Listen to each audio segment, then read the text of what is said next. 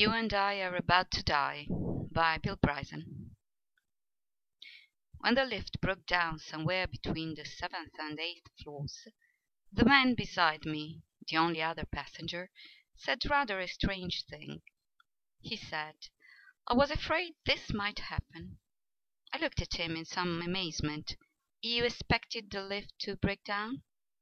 "Or worse," he said enigmatically, and lounged back against the wall watching without evident concern as I pushed the buttons on the control panel, all without effect. After a moment I sighed. Nothing. Even the alarm bell doesn't work. I was afraid of that as well. I looked at him again.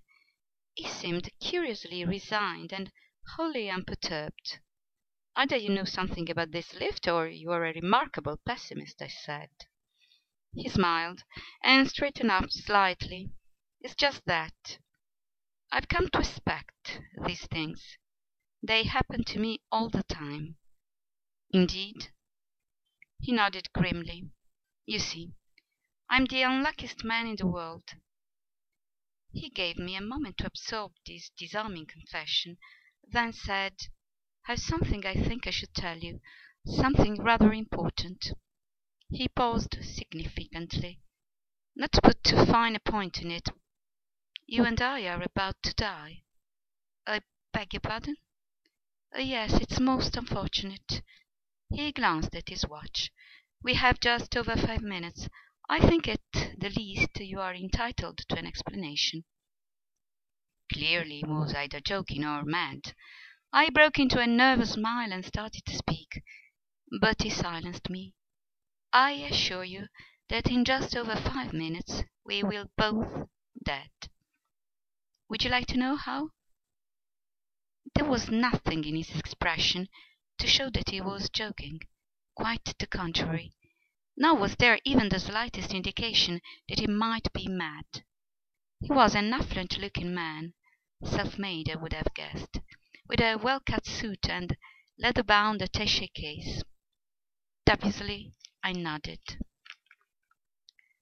"You see," he said, "nothing is right for me any more.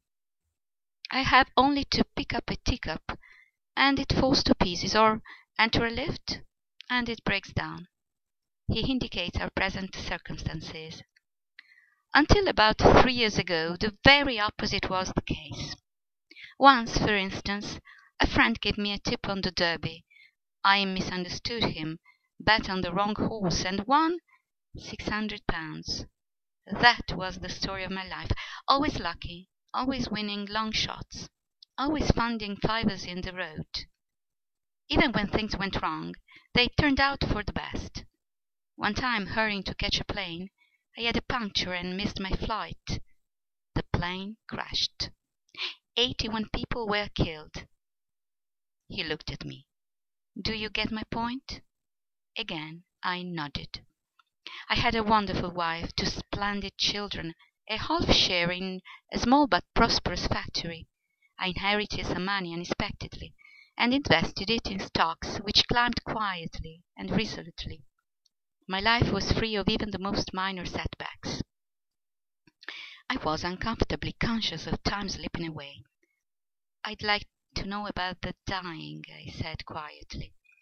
He looked at me with the slightest hint of irritation, and then, he went on, things went gradually started to go back.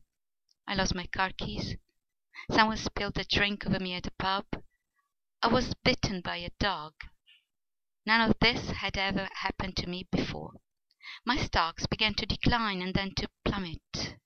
My car was stolen. It was found, returned, and stolen again. My father died, and my brother died. My house was burglared. I became obsessed with my misfortune. I was afraid to go out for fear I'd be hit by a bus.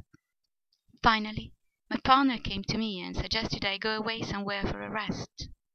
It seemed a good idea, so I booked into a private clinic in Scotland. On my third night there it burned down. He looked at me searchingly. When I returned home I found out that my wife had moved in with my partner, and that he was quietly easing me out of the business. That was three weeks ago, when that, I'm afraid, was the final straw. I built this." He held up his leather bound attaché case. "There's a bomb in here," he said simply. I stared at him and felt my legs go weak. Without a word I turned and began pushing the buttons on the control panel. "I was on my way to see my partner just now," the man went on. "My life is finished. I thought at least I'd take him with me." I began pounding on the doors and bellowing for help. "I'd keep my voice down if I were you," said my companion. "I'm afraid this thing is noise sensitive." I stopped and looked at him. "It will go off if it's shaken or in any way tampered with." He shrugged apologetically. "I'm a munition expert. I thought of everything." He seemed calmly resigned.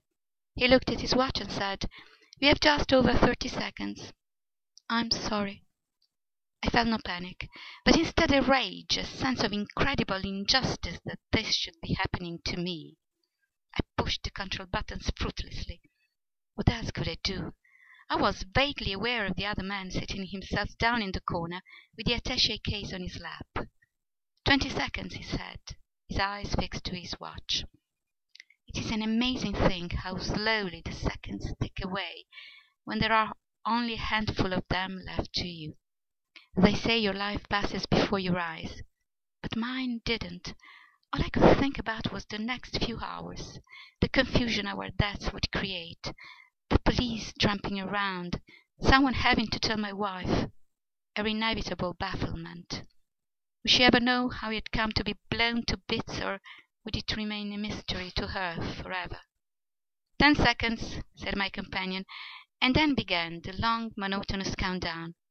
Nine, eight, seven, six, five, four, three, two. I shut my eyes and wondered what it would feel like. There was an enormous and almost palpable silence. Nothing happened. I opened my eyes. I don't know how much time passed, but it was at least a minute, perhaps a good deal more. My companion was staring at the attaché case. He held it to his ear, shook it once, and pushed it away in disgust. "You see," he said to me, "you see, nothing goes right any more."